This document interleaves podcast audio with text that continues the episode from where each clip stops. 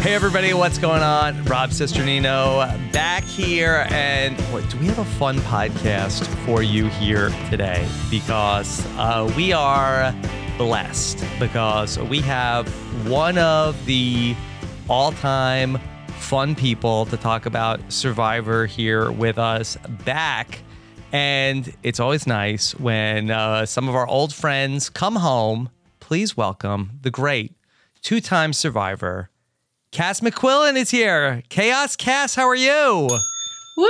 Thanks for having me, Rob. I was so surprised and excited when you guys uh, reached out and were like, "We want to hear what you think about this other lady who's weird." Yes, Um, yes. Can you please come talk? Uh, I- I'm so happy uh, to get the chance to talk to you because here we are. I mean, um, that it, it's really nice when you know after all this time we can reconnect. That um, in this coming spring. This is going to be 10 years since Survivor Cagayan. And I remember because we just started up Patreon, it was uh, the spring of 2014. So, yeah, this is going to be 10 years uh, since it all started with Survivor with you. Wow. Yeah. I mean, it has been a decade since I played, so that's crazy. Mhm. So, uh, um, and I didn't even know what a podcast was. I remember I was like, I don't know what this is. Yeah, it was the very early days of all of this, and so uh, so nice that you are you know here and we get to catch up. And I, I don't even remember. Uh, I, I feel like that maybe we were uh, had talked a little bit like back in 2020, but not even like on a podcast. And so uh, really excited just to uh, connect. How have you been, Kass? I'm great. You know, I'm still here in Texas, which has its, you know, that's not a great thing, but, uh, you know, family's good, life is Mhm. good. Uh, you know, I'm a professor now full time, just dealing with being the mom of a teenager and, you know, that era of life. Yeah. So, uh, keeping busy. Yeah. And then, Kass, you not only are a professor, but I know that you're also doing something with reality TV in terms of your teaching. Could you tell people what you're working on?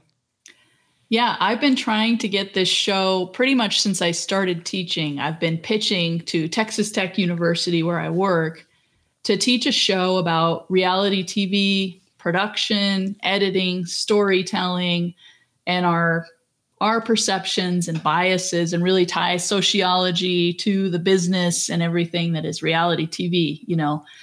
And this last year, I actually ran into the the then chair of the media and communications department uh, is a huge survivor fan and we met for coffee and i said i got this idea and he took it and ran with it Yeah. thankfully um, and so i'm teaching this semester a show called or a, a class called uh, reality tv and society the tribe has spoken Yeah. and um, I Great believe name. they told me, and it's uh, in media and communications. I teach at the business school. I teach business law, and then I teach in the energy commerce department about renewable energy and sustainability. So Wow.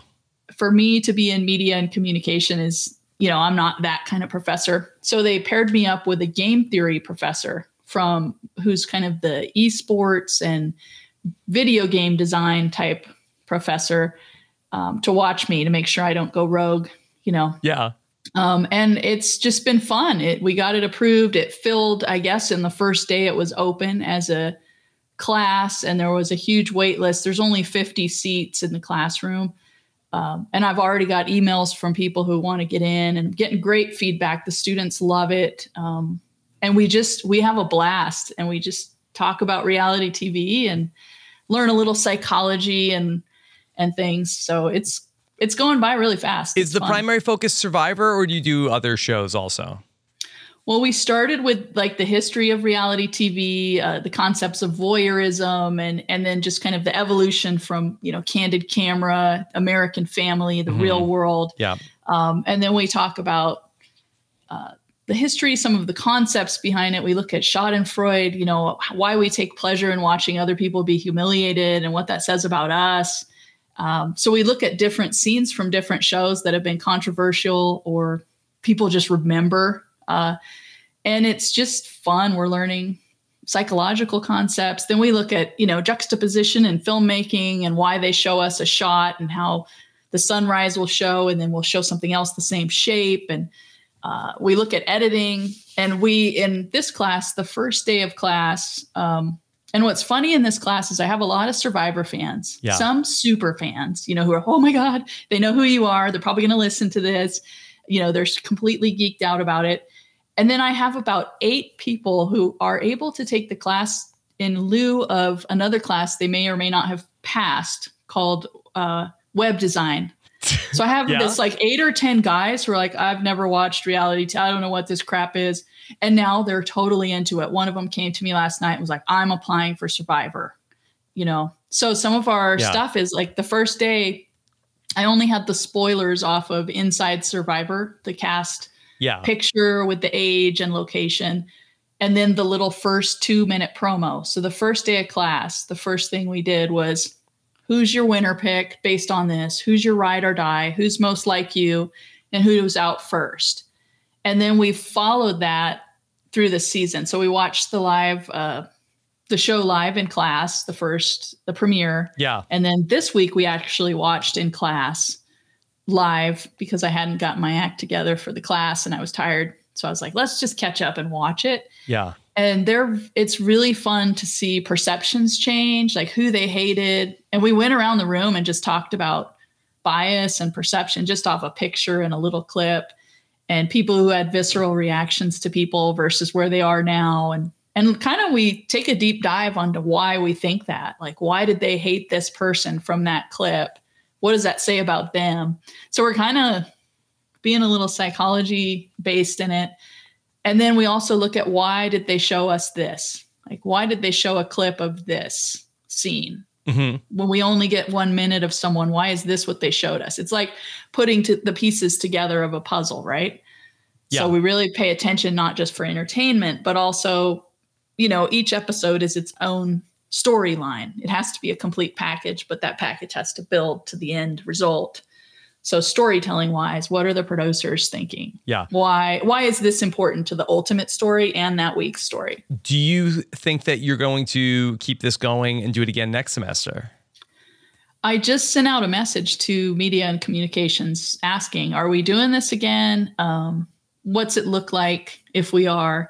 They had wanted to increase it to 100 students, which I think is too many because Yeah. we get into these debates. You know, when you you can imagine 50 people, People are going to transfer if you are going to keep doing it. Like to, Yeah. they're going to like people are going to want to like I want to I want to take Kass's class.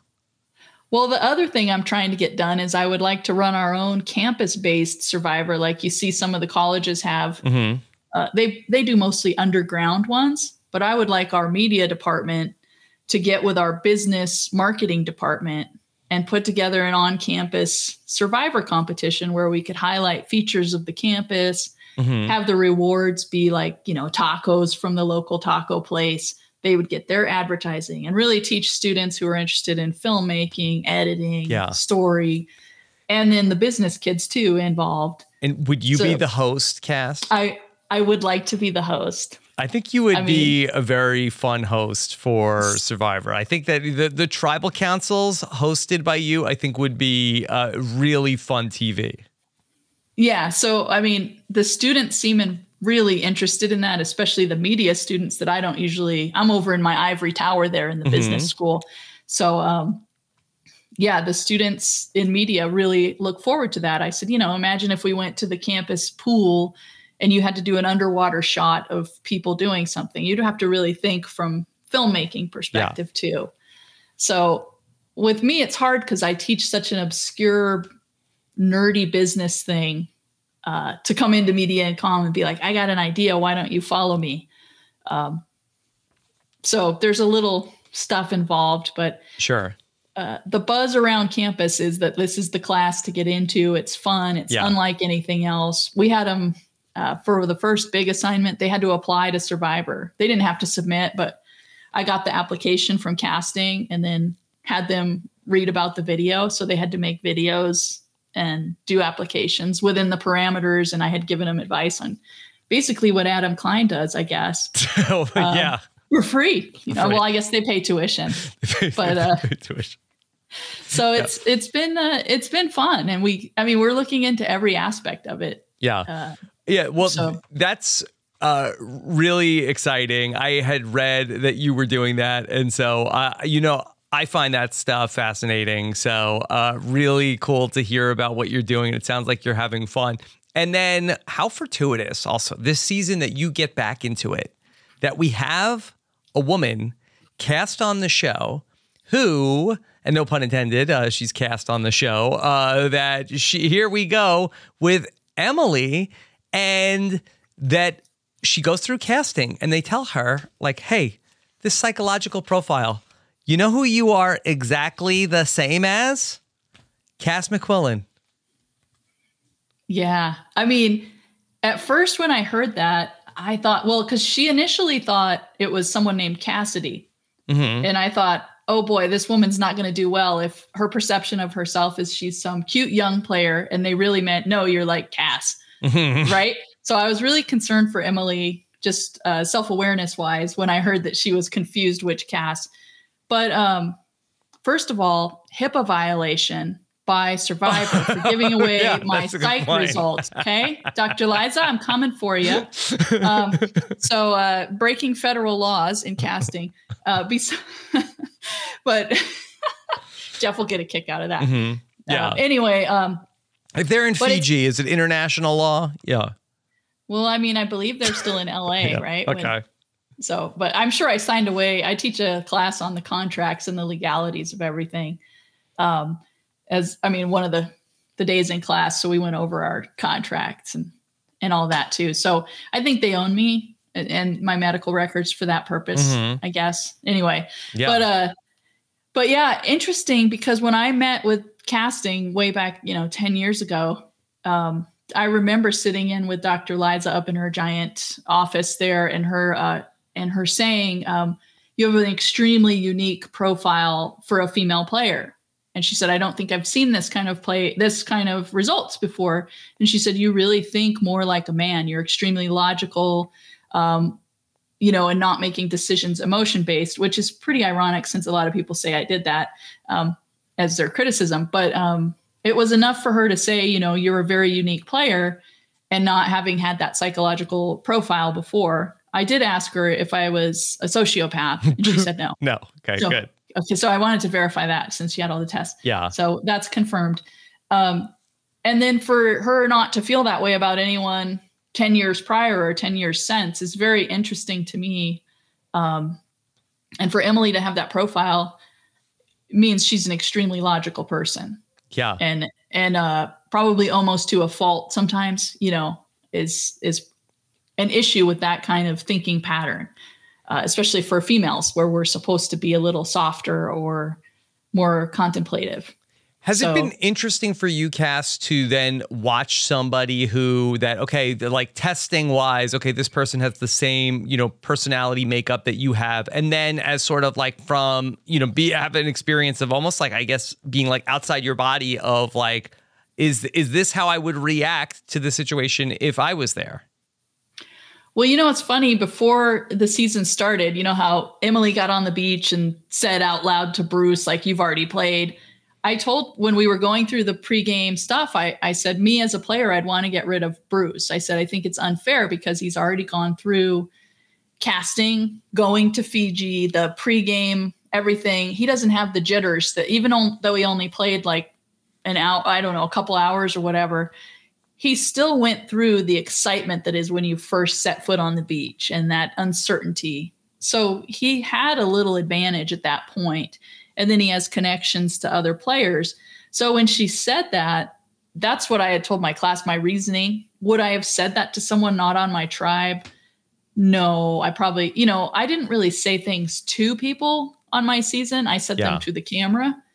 Um, where, you know, Emily will just directly say, I don't like him, even though he's not on your tribe. And there's no world in which right now it's relevant to state that. Um, so, yeah, when I saw that, I was like, well, that's exactly what I thought, you know, yeah. in terms of what I was thinking of Bruce and being there.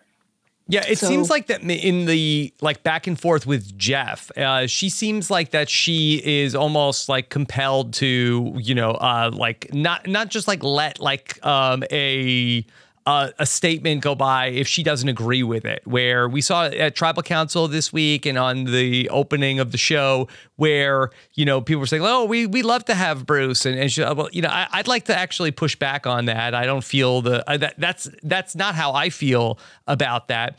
And it's been, you know, really great to watch as far as television goes. And I, I think that in this era of the game, uh, I kind of feel like that maybe it's appreciated, uh, not by Bruce, but I do think that players like that she's not hiding things.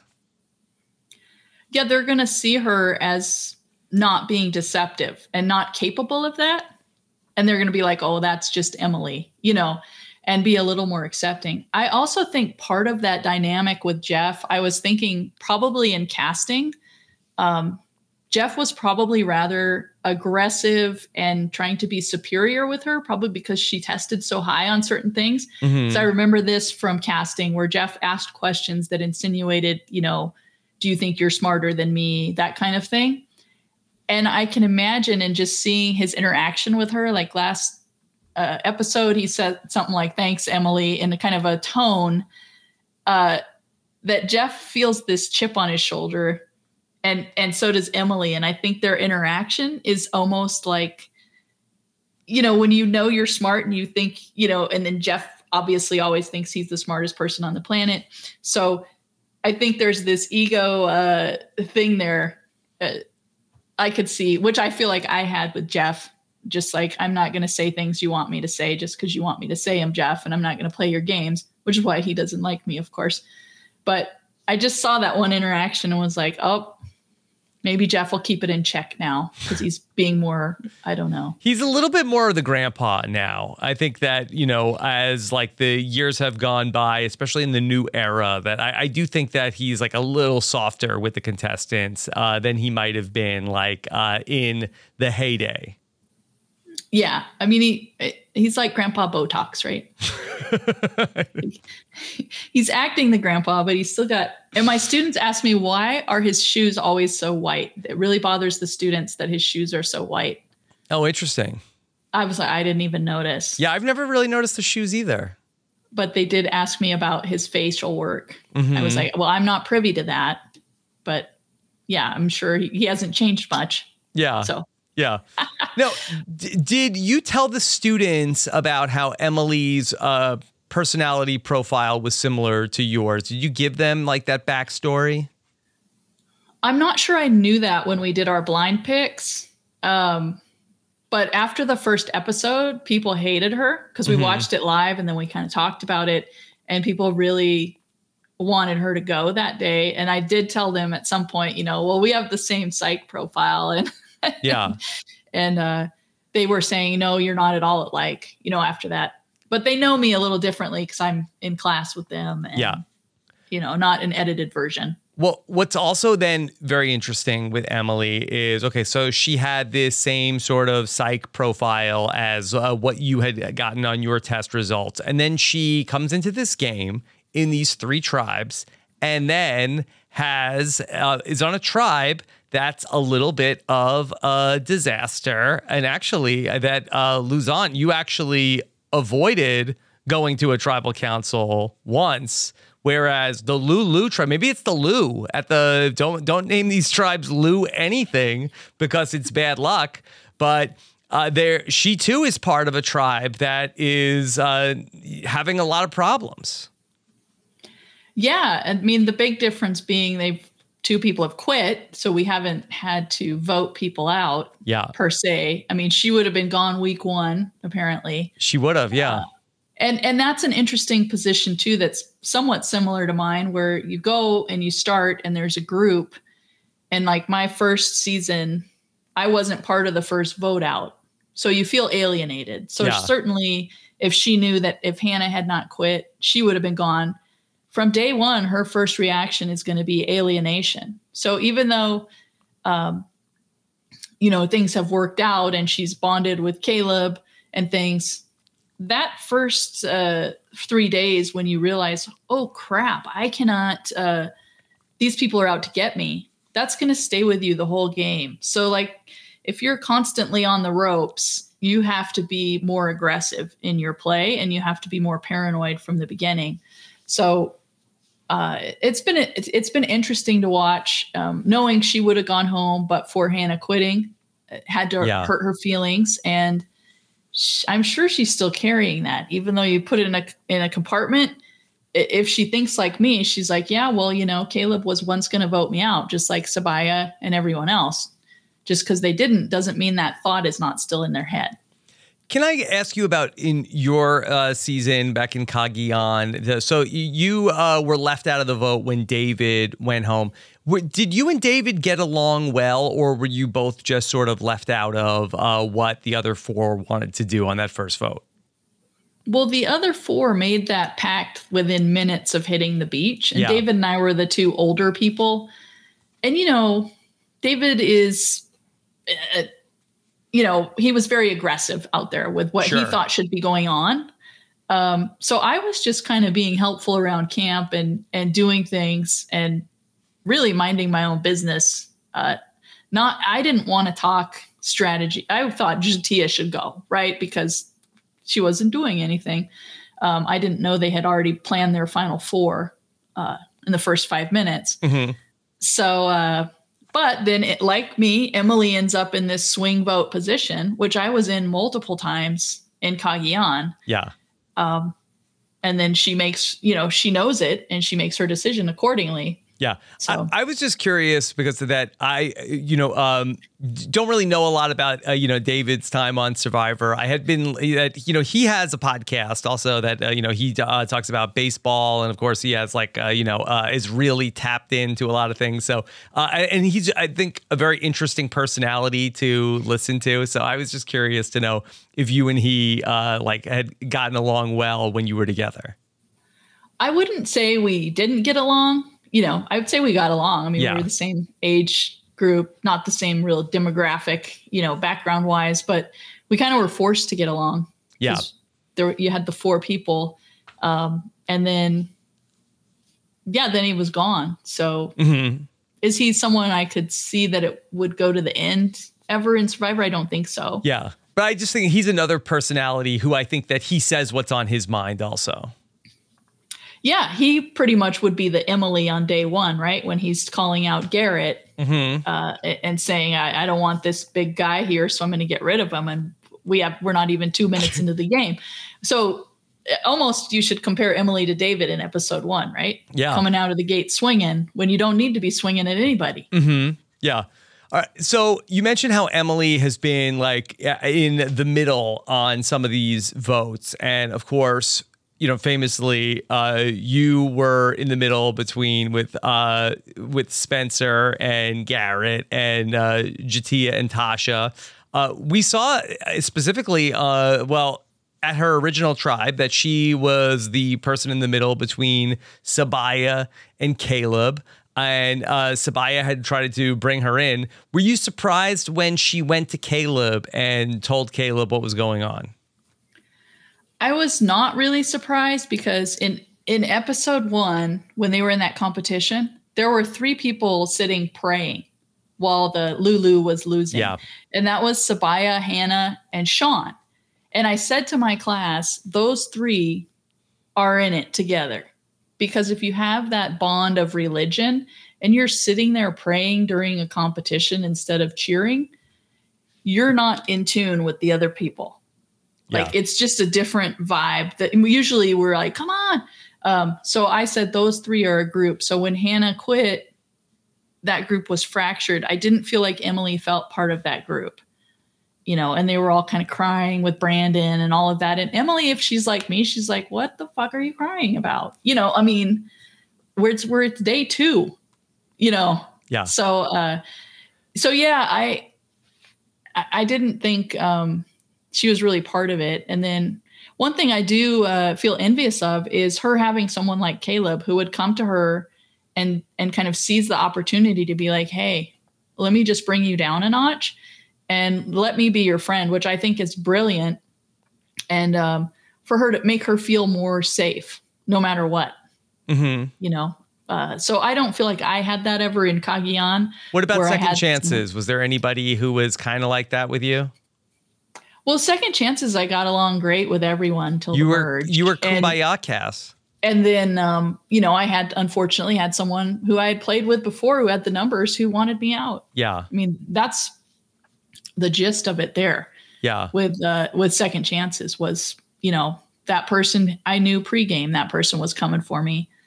I tried to you know iron it out at the campfire night one and we made fake promises but when we got to the merge and the numbers weren't there it was very obvious uh, who was going home yeah. so, but you know, do, was that a smart move of that person to throw away their whole game for a vendetta?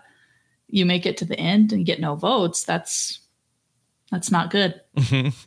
So, Kass, uh, how do you feel about the aliens and the pyramids? If you heard the tribe uh, discussing that, well, you know, I live kind of near Roswell, New Mexico. Yeah. So I'm all for an alien theory. yeah, Um, I mean, I've been to South America and seen some of the alien theories for you know Machu Picchu and and these things. So uh, I don't know. I did think it was like such an interesting edit uh, thing. And tell me if, if you feel like this was intentional, where we saw back in the first episode where Sabiyah was like, yeah, the aliens, you know, the pyramids are their, their batteries for the aliens. And we see Emily like, oh, really?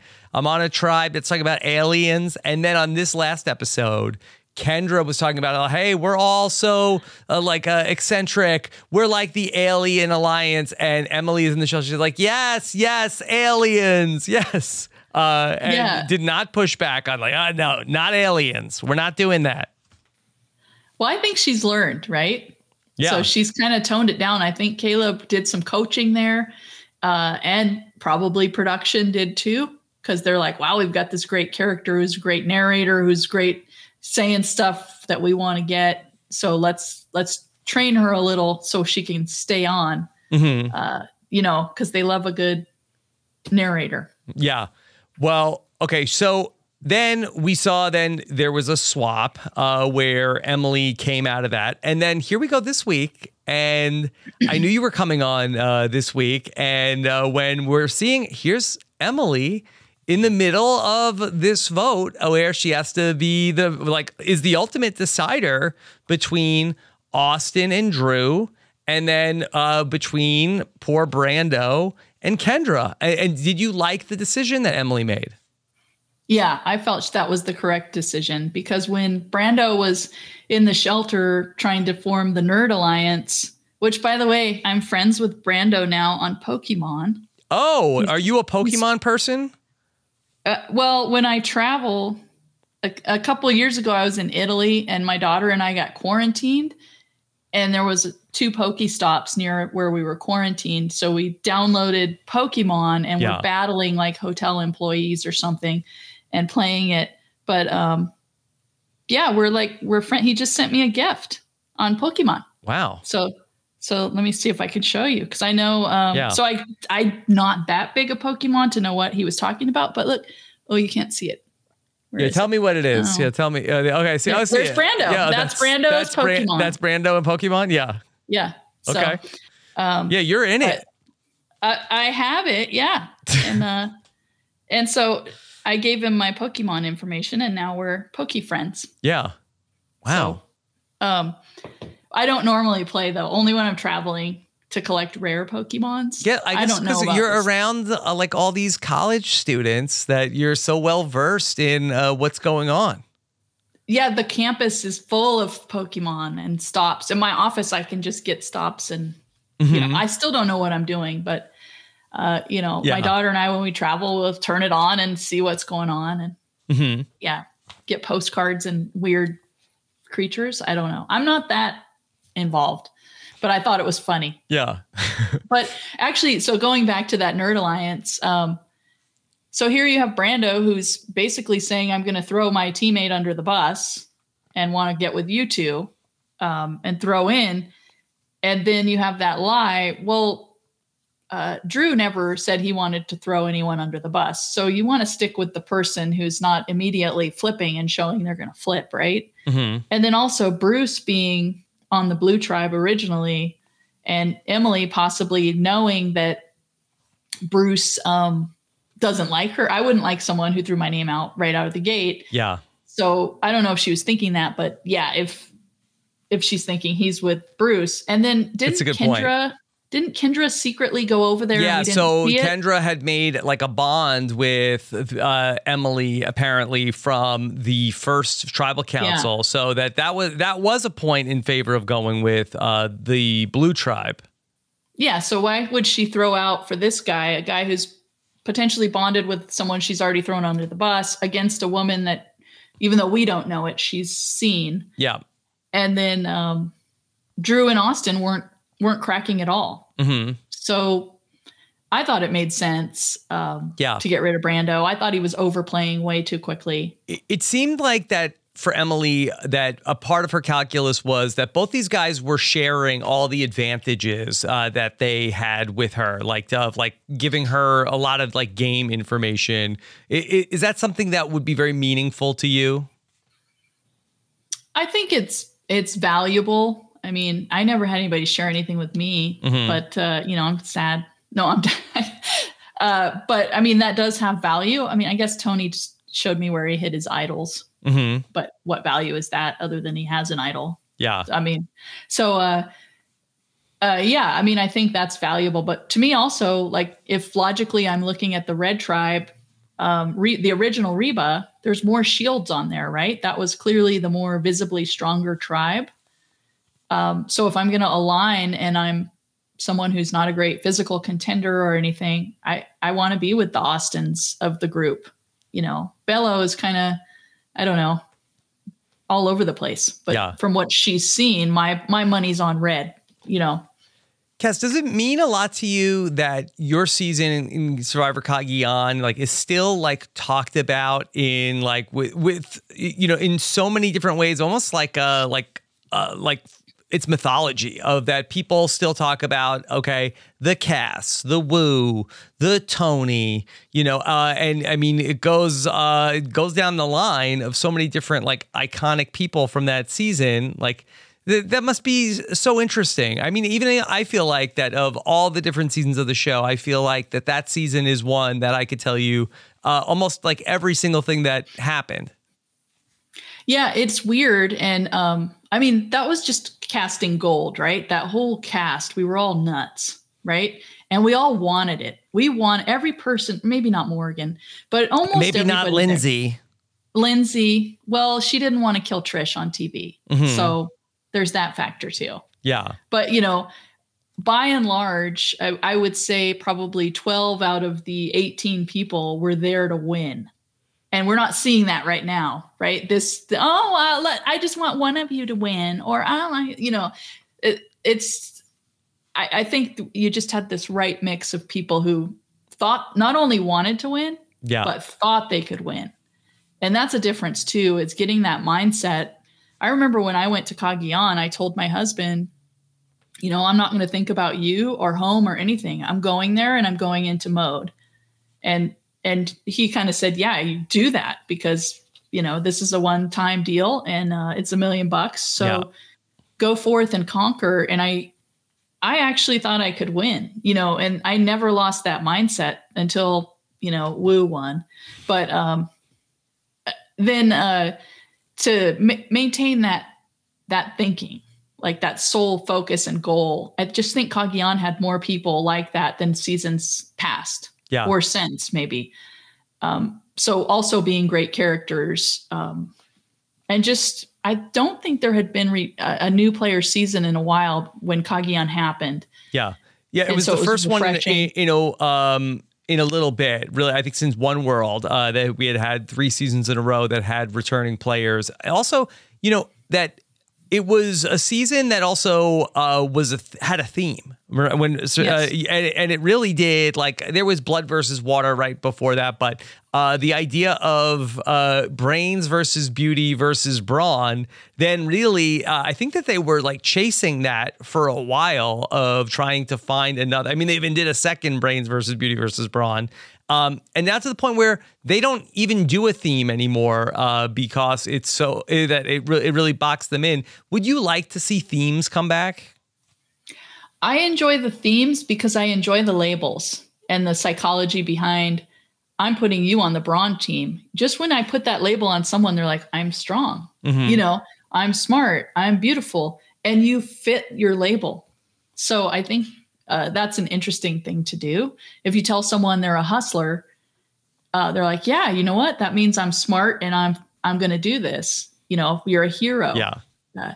you no matter what when someone says that to you you take it to heart in some way and you put that label on yourself so i think that's kind of fun but you have to have the right mix and sometimes they miss the mark because Yeah. they're trying to uh, do that i don't know what's going on with casting though um, so and another thing on Cagayan i think with its longevity is i feel like it's right around the time people started getting like you started podcasting seriously. Um, reddit picked up at that time these uh, little groups where they talk about it online. We had social media gaining traction with twitter and stuff. So i think it was a confluence of events right? Where people are starting to discuss the show on multiple platforms hmm um, and then you've got all this stuff to discuss. There's a lady throwing rice in the fire. There's a lady that quit. There's you know what happened here and there you, you know. So i think it was just the timing of it within society as a whole uh, and and also when they put it on netflix uh, when netflix showed survivor during the pandemic they showed heroes villains and Cagayan Yeah. So even if you had lost interest in Survivor, you know, five years before, that was one of the first things you saw. And so you could immediately connect with that. What was that like for you? Where you know, I'm sure so many people watched uh, Cagayan when it happened in 2014, um, but then you know, it really wasn't really. Uh, there, it was on, uh, you know, uh, ultimately CBS All Access, uh, but people really weren't going back and watching it much before it appeared on Netflix. What was it like for you then to have people going back and rewatching that for the first time? Well, that's actually one of the things that led to me creating this class is, you know, originally when I played, I mean, I received death threats after I flipped at the merge. Like Mhm. people legitimately were horrible. Like they would tell me to go kill myself, say horrible things, which still happens. But by and large, people thought I was a villain, right? Wait, 10 years ago. Well, then flash forward to 2020, it comes on, and all of a sudden I'm getting this social media um, reaction. I'm like, what's going on? And then I see when I turn on my TV, there I am looking in a helicopter, you know. Yeah. And um and the reaction since then is that I was strategic, I played well, and casting has told me after that came out on Netflix, I was the most referenced female player for a while in young professional women who they would play like, which was a complete 180 from I'm going to play like Parvati or something to say I'm going to play like Kass because she didn't take shit. So, culturally, as a society, especially being like the over 40 mom type, is Mhm. an archetype of its own, right? We're supposed to lay low, keep our mouth shut, and cook the rice and get dragged to the end and get no votes, right? So then I come out and I'm just, you know, a mess out there, uh, you know, making moves, doing what's best for my game, which is selfish for an older woman archetype. But then for young female players to see themselves as wanting to play like me um, showed just how much, how different the perception was because the edit didn't change, but Yeah. the mindset of the people watching it did. So it's been kind of fun. And when I pitched it to the university, I said, I'm I'm my own walking social experiment because I went from being vilified to not necessarily being uh, loved and everything, but certainly now more people like my gameplay in Cagayan than did when it originally aired. And nothing's changed. Yeah. It's the same edit. And um and then when people rewatch it, they're like, "Oh my god, Spencer Spencer was a douchebag." You know, he said these comments. Why did I love him? No, they do. People say that. They're like, "I loved him when I was younger, but when I watch it again, he was and they were talking about Yeah. Yeah, Yeah. yeah, When he says things like her estrogen or she's a um, brain brain dead, whatever, you know, and stuff. They're like, how come he was allowed to say that? And you know, I didn't say anything like that about him. So I said he was selfish, Mhm. but you know, beyond that. So when people see it from a different perspective, it's it's interesting. yeah. So, like, just as a society, how we view these things, and including like the diversity campaign and and things like that, just opening this conversation. Do you have any other thoughts about the new era and how they've changed Survivor since when you played? Well, I mean, I'm just watching my first season. Yeah. Uh, I do not like the 90 minute episodes. I've thought the last two episodes have been kind of boring. Yeah. Um, like we had all that filler this week of who was going to get voted out for what. And I'm like, well, you just wasted like 22 minutes of my life. and I even said that to my class, like, why does this matter when one of these tribes isn't going to tribal council? Mm-hmm. So this decision does not, and you know how it is on Survivor, it changes very quickly mm-hmm. what's happening out there. So why are we be sh- being shown these pieces um, of this puzzle mm-hmm. right now? You know, who cares who's going home uh, if the red tribe loses because they're not going home. Yeah. Um, so I've been kind of bored. I know people are like, "Oh, I love the camp life or the deep dive," but I don't care. I mean. I did enjoy like why are they showing us Kendra like burping and farting and vomiting up yeah. worms? That doesn't make you feel like you're back out there? Uh, to get no. that slice of camp life? No, and I feel like people are such wankers now. Like they're whining. And the survivor I players. Keep, yeah, yeah. Like I don't know how they're screening them to mm-hmm. go out there. I mean, part of me thinks it's good when someone like Brandon goes out, who's a super fan and thinks all of this, because I think a lot of people who watch Survivor and comment on Reddit are probably the Brandons of the world. Like, I'm going to go out there and dominate. And then when they get out there, they literally flip flop around on a boat and, you know, cry and have a hard time. Mm-hmm. So I almost think it's good to show us that, but we don't need three times that of yeah. quitters and stuff. Jeff has to be losing his mind over this season. I don't. Know. He was not happy when Sean ultimately quit the game. Was he mad about Hannah?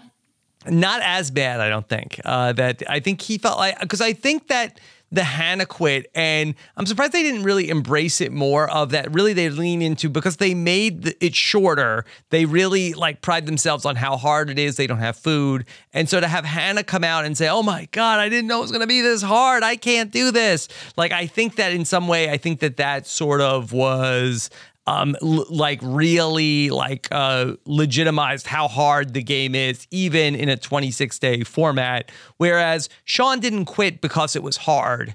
He quit because I, hey, I got what I needed to get out of this. So I, would like to go home and just see my husband now. No, he quit because he was on the bottom and mm-hmm. he didn't have any fight in him, is my guess. Because you don't get to go home, or do you? I now. think that I, I, don't think so. I, I, think that maybe that they don't go on a trip uh, for the people that are on the pre-jury, but I think that they may go home a few days earlier than the rest of the group. Yeah, but it's not like he was going to go home that night and no. be reunited. Plus, 26 days is very different from 39. Yeah. So to quit nine or 10 days in, that I don't know. I, I just I don't have a lot of respect for it. I mean, I was on the Brains tribe. We didn't have any food either because someone threw it in the fire. Mm-hmm. So, you know, uh, I, I don't know. I mean, but I've always said with Survivor, and one of my problems with the new shorter format is I really feel, especially having played a couple times, um, that around day 25 is when pe- a lot of people reach their breaking point uh, where with the exhaustion, the paranoia, the discomfort, I I notice there's players, and I notice it when I watch when you reach around this 25 day period. Some people check out. They stop narrating. They stop being shown. Mm-hmm. And I witnessed it. And I mean, one player that I know is like this. I, I say they're a 21 day player um, because they just mentally break down after that time. And you don't see it on on the show, but you'll see the the edit fade from someone. And so I think 26 days, when you reach that mental point, which is around 21 to 27 days or something, uh, if you only have a day or two to go, you can probably drag yourself through it. But when you have two more weeks to go, yeah, it's a, a different ball game. So I get why they did it to save money. I mean, they're sticking with it to save money, right? Yeah costs, I mean, you're eliminating a third of your overhead. You still get, you know, you have such a formula there, but uh, I don't know. I I don't. I haven't played the new game, but I think it should be 39 days, or at least 30 days, or you know, something past nice that breaking. Number. Yeah. Yeah. Kass, I have some questions for you from the listeners, and uh, I want to ask you a question from a person. Uh, now, his name is Omar Zaheer. He actually played in Survivor 42. You didn't see his season, but he is a big fan of yours. And he said, Kass, you have to go on Survivor again. Uh, if you did, would you join the Lulu or the Luzon tribe and why? Uh, bye bye, bye on. Uh, that's what he said. Um, now, Kass, would would you ever consider going back? You know, it's funny. I just talked to Abby the other day. Yes, how is Abby? It was Abby's birthday. Yeah, her birthday is the yeah. day after mine. We trade. Uh, oh, happy you know, birthday! Yes, yeah. that. Uh, yeah, she's the twenty first. I'm the twentieth, and we always have uh, exchange birthday messages. So she's doing great. She has a stable relationship yep. and has kind of gotten Survivor out of her system. I think a little where yeah. you know you know how players get bogged down and this is their life and they're waiting to get the call back. Yeah. Um, and it really does take more than that that eight weeks of your life away. It really takes away years of people's lives. I think we can all agree to that. Everyone who's played.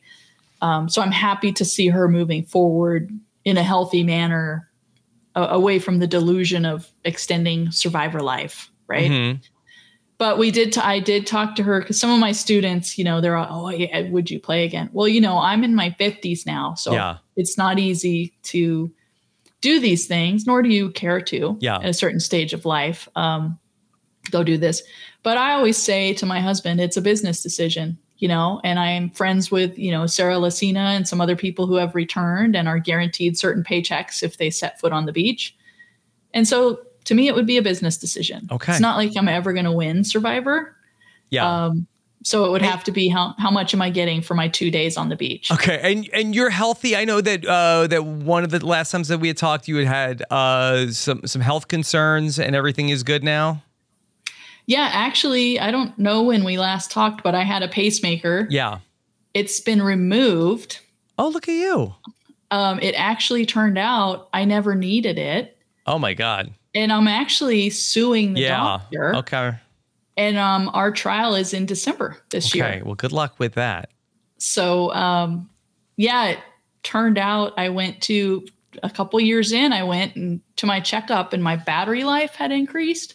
Yeah. And I said, "How's that possible?" And the technician said, uh, "You've never used it." And I said, "What?" Yeah. Uh, so uh, I was fortunate to, you know, figure it out and get everything removed. Uh, and then I was not happy, of course. Yeah. Okay. Well, uh, I mean, uh, you know, uh, relieved to hear that, you know, um, you know, unfortunately you went through a lot, but happy to hear that uh, it was not for uh, a reason why where your your heart was in trouble. Yeah, yeah, and um, it's kind of fun because I'm representing myself, and the lawyers have no idea what to do with me because mm-hmm. I it in Texas, we have limits of what you can recover if a doctor hurts you. And usually people don't take it this far and do what I've done because a lawyer would never do that. Um, yeah. And I've pretty much been beating them the whole time. We had an, a, we went all the way up to the Supreme Court of Texas on one issue, which I prevailed on. Yes. And so it's, it's just been kind of fun. Yeah. Uh, and funny. Uh, not funny what happened, but uh, mm-hmm. I've discovered a lot about medical practice and things. So, yeah. Okay. Um, well, speaking of lawyers, uh, that's been a subject uh, this season where uh, there are lawyers that are pretending that they're not lawyers, uh, that we have lawyers who are being thrown under the bus for being lawyers. Uh, this is a question from Derek who said, Do you have any advice for survivor lawyers? Now, you lied about your occupation. You said that you were uh, you were uh, a reindeer farmer. Is that right? Yes, I said I was an exotic animal rancher. And by the way, it was not a lie. It was just an omission of my That's other right. job. That's right. Because there was truth in there. Um, I loved the episode where Katurah was, you know, kind of playing up Jake's ego that he mm-hmm. was a lawyer and she was just an office manager or something like that. Um, I love Katurah uh, anyway, but I don't understand the edit she's getting. So uh, she's confusing to me what they're doing with her, with just her relationship with Bruce being so central to her storyline.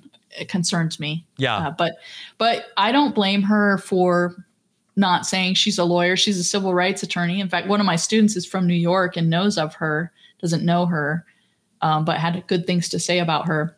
And then Jake is, um, you know, he's a man who's changed his life and he's proud of it. And he's a baby lawyer, as Katurah has said, and is very excited about that potentially and wants to share it. Um, so, but yeah, you tend to think of a lawyer, they have money or maybe they're smart. I don't know. Lawyers don't, I guess Yul and Earl did well. Mhm. But beyond that, most of the lawyers think highly of themselves, but don't do well, right? Um, it's it not always gone great. Yeah. Yeah. So Well, Kass, as somebody who studies the edit, and you mentioned Katurah's edit, do you feel like that her edit is going to be she's the person who, you know, gets one over on Bruce? Or do you feel like that she is going to get got by Bruce? I feel like production had this extra 30 minutes they needed to fill every week or ever how many minutes. And probably if I'm out there filming and constantly seeing Katurah mocking Bruce Mhm. and then seeing Bruce acting how Bruce is, uh, I and you're sitting in the pitch meeting, how are we going to extend these things quickly and easily? Well, here we can get some screen time to these two characters and throw it in there for no reason because neither of them are consequential, nor is this relationship. so I think it's filler Yeah. that's funny, kind of like the worm or that sort of stuff. okay. I don't know. What do you think? I well, I, I personally, I think that actually Bruce is in a bit of trouble going into uh, the merge. Well, Kass, you haven't seen these se- uh, seasons in the modern era. Wait till you see what they're going to do next week, where they have the merge. And unlike Survivor Cagayan, where you have okay the two sides and who's going to ultimately come out on top, that they have a contest. They have a, uh, basically like an immunity challenge where half the people are going to be immune, not necessarily by their tribe, and only like six or seven people are going to be available to be voted for. oh, okay. They call it mergatory.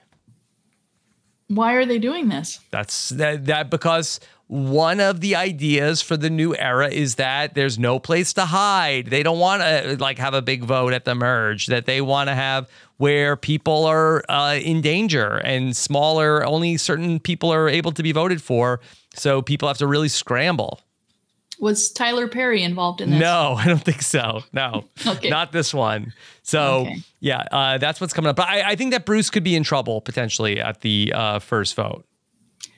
I mean, I would probably keep Bruce around because he's kind of grading on people. hmm I mean, we're only seeing little snippets, and uh, in my class, we did. You know, I said, "Well, who who is amused by this and who is not?" And the majority were like, "Never would I want to live with that on the beach." hmm You know, the constant, you know. So, I, I, yeah, I agree. He's he's not in contention. Okay. So I, now I think that Bruce, the reason I think Bruce is in trouble is because I feel like that Caleb has been recruited to Katurah's side.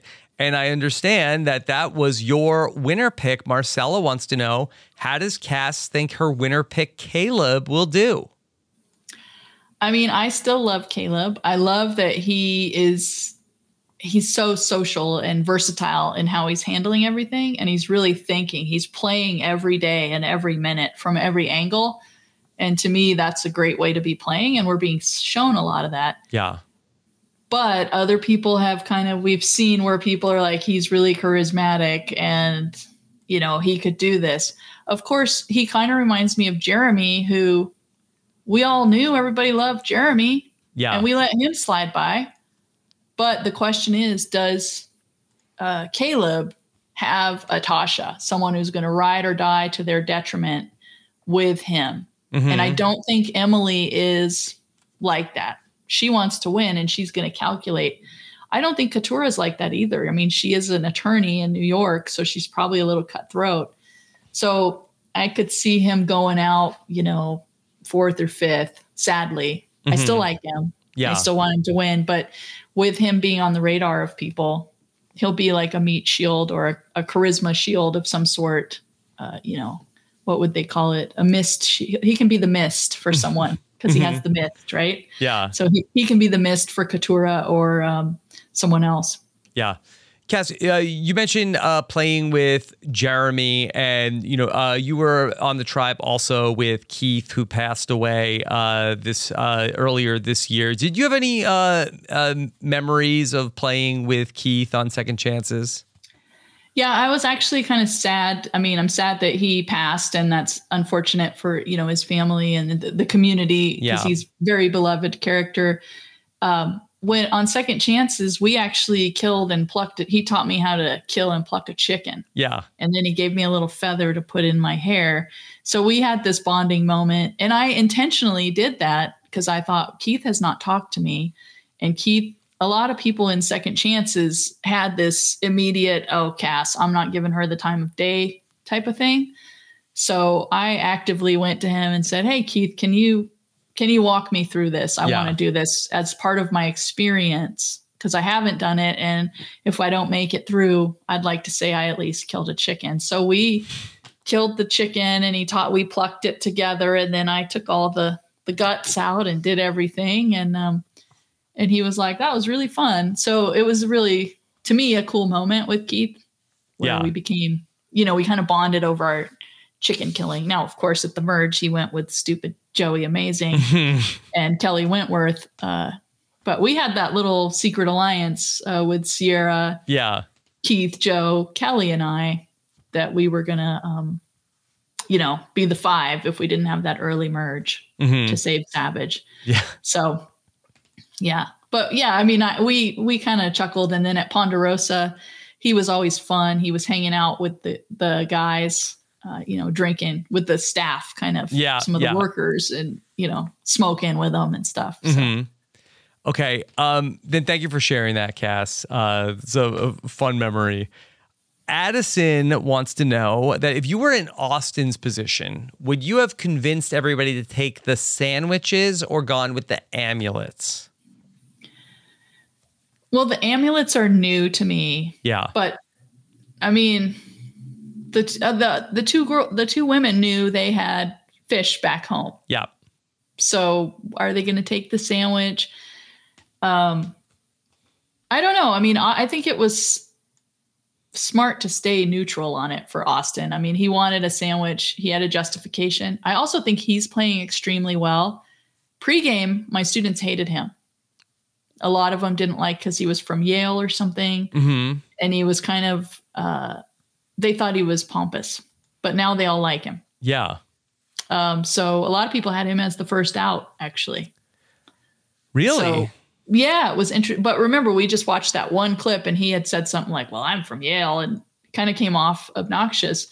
Uh, and so to see him kind of playing a more uh, casual play along game is very smart of him. Mm-hmm. But I don't know what I would have done because I don't understand the amulet power. I'm not aware of all these new superpowers. But yeah, there's a his, lot of that in the new era, Kass. And his uh, rationale made sense to me, right? Like we all have to use it together. We're not bonded, so that makes us basically targets for each other. Mm-hmm. But where he, I thought he lacked a little avo- awareness there um, in not thinking that the women might be thinking the same thing. Mm-hmm you know, he thinks he's the only one thinking that way, but maybe they're thinking that way as well. So, yeah. And he also has a bunch of stuff, also. Yeah. He has like a bag of tricks, right? Mm-hmm. Yeah. So, with him and Drew. Yeah. Um, so, yeah. You know, um, so Sifu is somebody who has said he wants to play like a Tony. Uh, he has said that he was going, he was running out, he was looking for the idol and trying to do Tony esque things. Well, what do you think of that from Sifu? Well, I mean, when we saw Sifu trying to make his spy shack, yeah. we also saw him get caught immediately. Yeah. Right. So we've seen Which also Tony, happened to Tony the second time he played. Correct. So what we saw of Sifu was Tony 2.0 bad mm-hmm. version. yeah. And the difference between Sifu and Tony, I think their personalities are very similar in that, you know, they're they're just on all the time and weird things with the machetes and all that stuff. But Tony always had Trish or Sarah. Yeah. And Sifu has no one. And that kind of player needs someone to temper them and rein them in. So mm-hmm. when we saw Tony off the leash, he was voted out quickly because he was running around like the nut he is.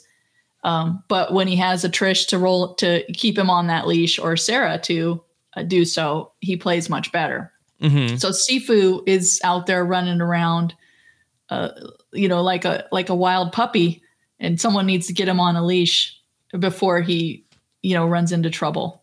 Yeah. Kass, I uh, saw on social media that you uh, had been, I guess, checking out, in addition to your Pokemon, uh, that you had been checking out the new Survivor video game. Uh, did uh, you shared a picture of uh, this person here, this character, Kass? Um, that uh, what's going on here? I don't know. I think it's a I, I think it's an overreaching use of my name and likeness. Mhm. Yeah. I reread the contract, Rob. yes. Um, and uh, it does say they have motion picture rights and you know all of these things, but uh, nothing about Nintendo. yes. So, uh, uh, and it was just funny because I said, "Hey, let's get this game." It popped up on my daughter's PlayStation, so we got it and we sat down to play it. I never, I don't play many video games, and this character popped up right when I tried to play, and I thought, "Well, that's weird." Yeah. Uh, that it would come up like that, and it, it rotates the characters and the names. Right. I saw there Um, was a Woo. Uh, I saw that there was a Nneka, which is a very that was the name of somebody that was on Survivor Yeah. 43. So it's like uh we have like very specific Survivor names. Yeah, Yeah. yeah, unique names, and you know, Cass Cassandra's usually with a C, and then it's like a you know a Caucasian woman with a green shirt and jorts on, right. and so I was like, that's weird. Um, so you know, I don't think they have the rights to that. the question is, who's playing this game? I mean, yes. there's no value in it to pursue it. But I did see some unique names, and I thought, are these contestants? I did recognize some names. Um, how did they choose these? I don't names. know. I don't know. I tried to get my kids to play it, but they said it was very boring. It's a shit game, okay?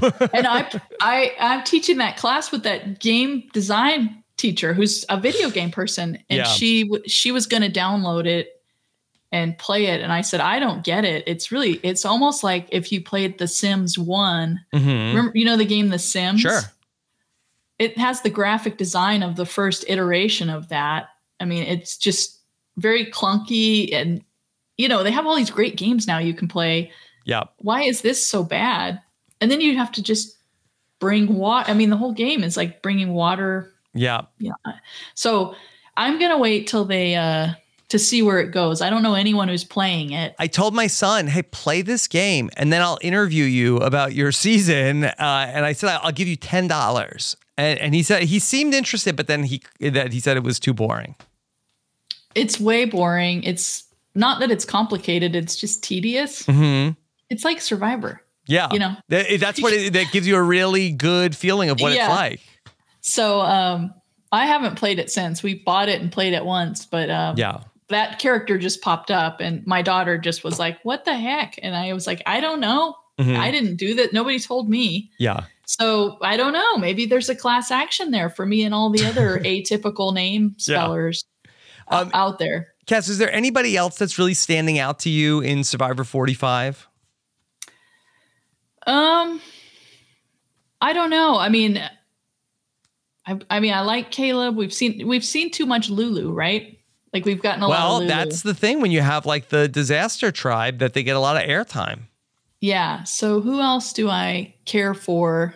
Uh, see, I can't come up with anybody. Mhm. I'm not a huge fan of Drew. Yes. I mean, I don't dislike him, but I don't feel connected. I think he's playing smart, but I feel like he's going to overplay it at some point Mhm. uh, with this, you know, and with his flat out no to. I understood the no to uh, Brando because Emily was sitting right there. That kind of made sense to not be wishy washy and show that strength. And he may even have known that Kendra had come to the beach. You know, Yeah. I don't know where that Kendra piece fits in.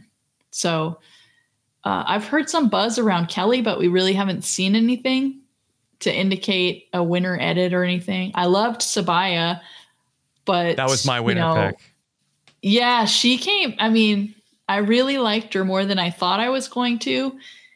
and then she just came too hard for Caleb, you know, Yeah. unnecessarily, in my opinion, when they're but again, that was to me the the bond of the religious group, um, and to her detriment. Yeah. So Now, Kass, there are so many other shows that are out there where people they're bringing back survivors to play on all these different things. Would you ever consider playing on a different show that wasn't Survivor if you were asked? I think I like that Traitors show because you get to go to like a castle. Wouldn't that be fun? Scotland. Yeah. I mean, and it's only a two week filming, so it's Mhm. no big anything, and you could just go sit out there and you know drink some beer and sit around. Yeah. right? Have you seen that allegedly Parvati and Sandra are going to be part of the new Traitors cast? Well, I hope Sandra takes Parvati out immediately, which I think she'll do. Right? Yeah, uh, I think that they're probably not going to be on the same page. I wouldn't think so. I think they have some sort of beef. Yes, yes. So, um, yeah, unless they're smart and would work together Mhm. where they can. But I bet Sandra's going to tell everyone that Parvati is the the traitor.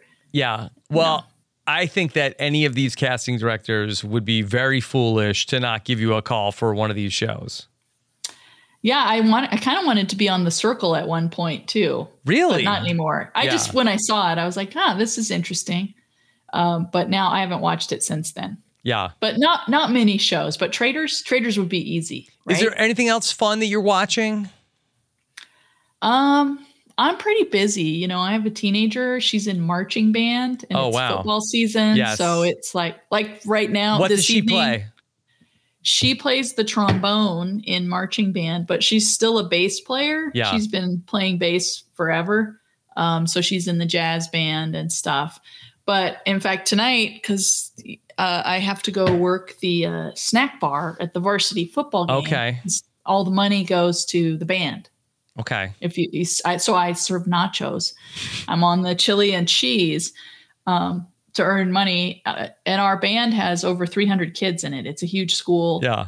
and it's friday i live friday night lights Yeah. like that show where football you know it's i got to go put my sweatshirt on that says the high school name and and all Yeah. of that uh, so but it's very time consuming yeah. so I don't. I've watched. I've been watching Golden Bachelor, um, and the one that's after it, pa- Paradise oh, or whatever. oh, yeah. Bachelor in Paradise. Yeah. Yeah, it's a natural flow, right? To go from Gary to Trainwreck. hmm Um, so, and I tried to start watching Big Brother. I was really trying to ramp up my reality TV watching for my class because I knew yeah. the students would be. Some students are super into all kinds of reality shows. Um, I tried to watch Big Brother, but it's so boring to me. Like it's just tedious to Yeah. Watch Yeah. it. If you think then- the 90 minute Survivor is boring, wait until you watch three nights a week of Big Brother. yeah, and I Wait until you get to day 86 of Big Brother 25. Yeah, I don't even care. I just want it to be over. I have these two cousins that are super into it, and they're they're uh, Patreons or whatever. Oh, okay. Uh, so shout out to Sarah and Cindy, Thank you, Sarah and Cindy. Yeah. um, and they're super into Big Brother. So they kind of keep me updated on the feeds and who's doing what. hmm But uh, I know Cirie is on there, Yep. and uh, and For her now. son, Yep. No, sir, yeah, Yeah. Jared's out. Jared's out. he's out. Yeah, and um, so I have my own opinions on that. With I don't think it was very fair to put them in there. You know. Mhm. because they had that relationship. And then a lot of people were very critical of Jared and his behavior towards the women. Um, so I thought that was interesting, you know, because Cirie, who's beloved, is the mother of somebody who's potentially not a pleasant gentleman Mhm. um, and is doing all these things. So it'll be entertaining when she gets out to see her And She can watch some of these clips. Yeah. yeah and uh and you know when you think about it in the context of playing survivor i mean would you ever go on again now that you're a parent and you have that life it it really takes away hmm right from your family Yeah, sure, sure. Yeah, I, I would not be uh, dying to do it. Like uh, maybe I, I might have been once upon a time. yeah and and you know the toll it takes on you even though you play you get back you're all wound up and Yeah, And I'm fine. get- I'm fine here, Kass. yeah that's how I feel. I feel like if I ever went back, it would just be to last two days and sit in Fiji for the rest of the month Mm-hmm.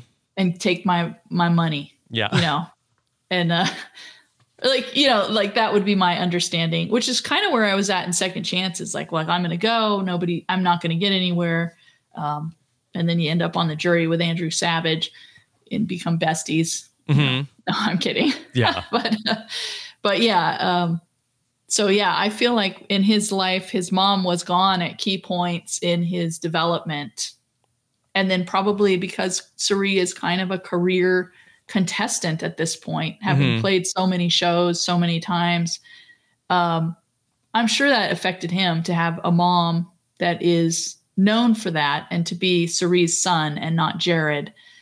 And you know i think there's a lot of things to unwrap there uh, in terms of that relationship and how he grew up and you know missing key things. And i don't mean just by being gone to film. I mean being mentally unavailable uh, after d- these things hmm so so i Yeah. think there's a lot there that maybe they'll sit back and look at after this Yeah.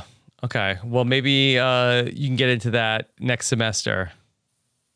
yeah well there's not many parent you know child duos on reality tv Mhm. I know I would never let my kid go on a reality TV show. And in the class, I really lecture people about not going on, especially when you don't know who you are as a 20 some year old. Yeah. Um, like, look at Spencer. He's back on social media. Ryman, um, you know, he's this ruined him. This this altered his life. it definitely. It alter. It definitely. uh, Yeah. He went And through it- a lot. And um, it makes me sad, you know, like who would he have been had he not gone on Survivor? Yeah. would he be smoking and doing like doing drugs and tweeting uh, oddball things at age 30 something or would he be a banker know Who's to say? chess Um, master Yeah. All right. Well, Kass, I really appreciate you making some time to talk about all this stuff. Uh, it's always so fun to hear from you. And this really was a thrill for me to reconnect. yeah it's fun and i you know i'm like i said i'm kind of out of it now i just don't follow it now i'm doing a little trolling on social media just because it's funny Yeah, but that's you. yeah I yeah, I'm, I'm never going to stop doing that Yeah. So yeah, so I'm glad that you're still having fun with it, and uh, congratulations on the class. And uh, it sounds like it's going really successful. Do you want uh, to tell people to follow you on social media, or are you good with the followers you already have? I don't, I'm not in need of any validation Mm-hmm. on so- social media. Yeah, I don't know. I still have a lot of followers. I don't know who they are because I'm rarely on there, but Mhm. uh, they're waiting. They're waiting for you to come back. that's my ploy is I just come out and say something and they're like, yes, never know. queen. Yes, yes. Yeah. So I'm sure it irritates people who don't have a lot, but the best advice is to shut up on social media and people keep following you. Mm-hmm. You're waiting because then they don't know when it's going to happen. Yeah. Well, I'm glad you're still having success and uh, you've built your empire out. Hanging in there, hanging around. Yes. And North Carolina, you like it there? Yeah, we do. Uh, it's been really nice. It's a nice place for the boys to grow up. So, um, you know, I don't leave the house. So I really, I could do this from anywhere. I could be like in a bunker. That's creepy. Oh, That's fine. I don't need to come up for air. Uh, but from what I understand from my family, it's a nice area. yeah. I mean, getting out of LA is probably great for raising. I think it's good for the. I, I don't think it's a great place for the the kids to grow up. Yeah. And then uh, doesn't a lot of survivors live out there, like Johnny Fairplay? No, well, and- he's he's in Virginia. oh, is okay. Yeah. Yeah, the one person the one person who lives close to me, uh, he played on Survivor 43, but I don't know if you would know him. I would not. Yeah. Yeah, so there's nobody uh, else uh, that's too close to where I am. I apologize to the people of seasons 41 through 44. I have no interest. Look, that'll and be the the over these like maybe uh, one semester you have to go back and watch one of the old seasons if there's not a season on. I did go watch the first episode of 44 just to see how Bruce Yeah. uh, was went out. And then you turned it off after 5 minutes. I did. Yeah. I did. I had zero it. interest. Yeah. and even watching it, it's really funny to watch it with my class because I'm not sure I even care for the show so much anymore. But uh, just to, you know, expose people to these things. Yeah. Um, and like this week, we're gonna um, we're doing or next week we're doing social media and reality TV and I'm having the students read some stuff from my Instagram. I'm just going to have them Oh, stand wow. up and read the comment to my face that someone wrote about Read, me. the, not your post, the comments to your post. Mhm, Wow. The comments, Okay. and just just to teach them like there's real people there. Yes. Well, you should live And- stream this also, Kass. You think? I think I so. Go I don't live. think I'm allowed to. A student did put on the TikTok uh, my syllabus and flashed up to me, and he got like 600,000 views. okay. that night um, for leaking the syllabus or something. Uh, and then someone did one of those AMAs on Reddit. I'm in her class Mhm. AMA, you know, ask me anything. Yes. And then he was writing all this stuff I didn't say. And I was like, were you drunk in class? hmm Um, but everyone's outed who did it. But we're not allowed to film in class for per- privacy reasons, right? Okay. All right. So- well, pay the tuition, transfer over, and you can be there in person to hear from Kass. Kass, thank you for making the time to do this. Uh, this was a real treat for me. Uh, catch everything else we're doing here, especially for Survivor. You can go to robhasawebsite.com slash subscribe for everything that we're doing. Thank you again, Kass, and uh, we'll talk to you soon. Take care. Have a good one. Bye.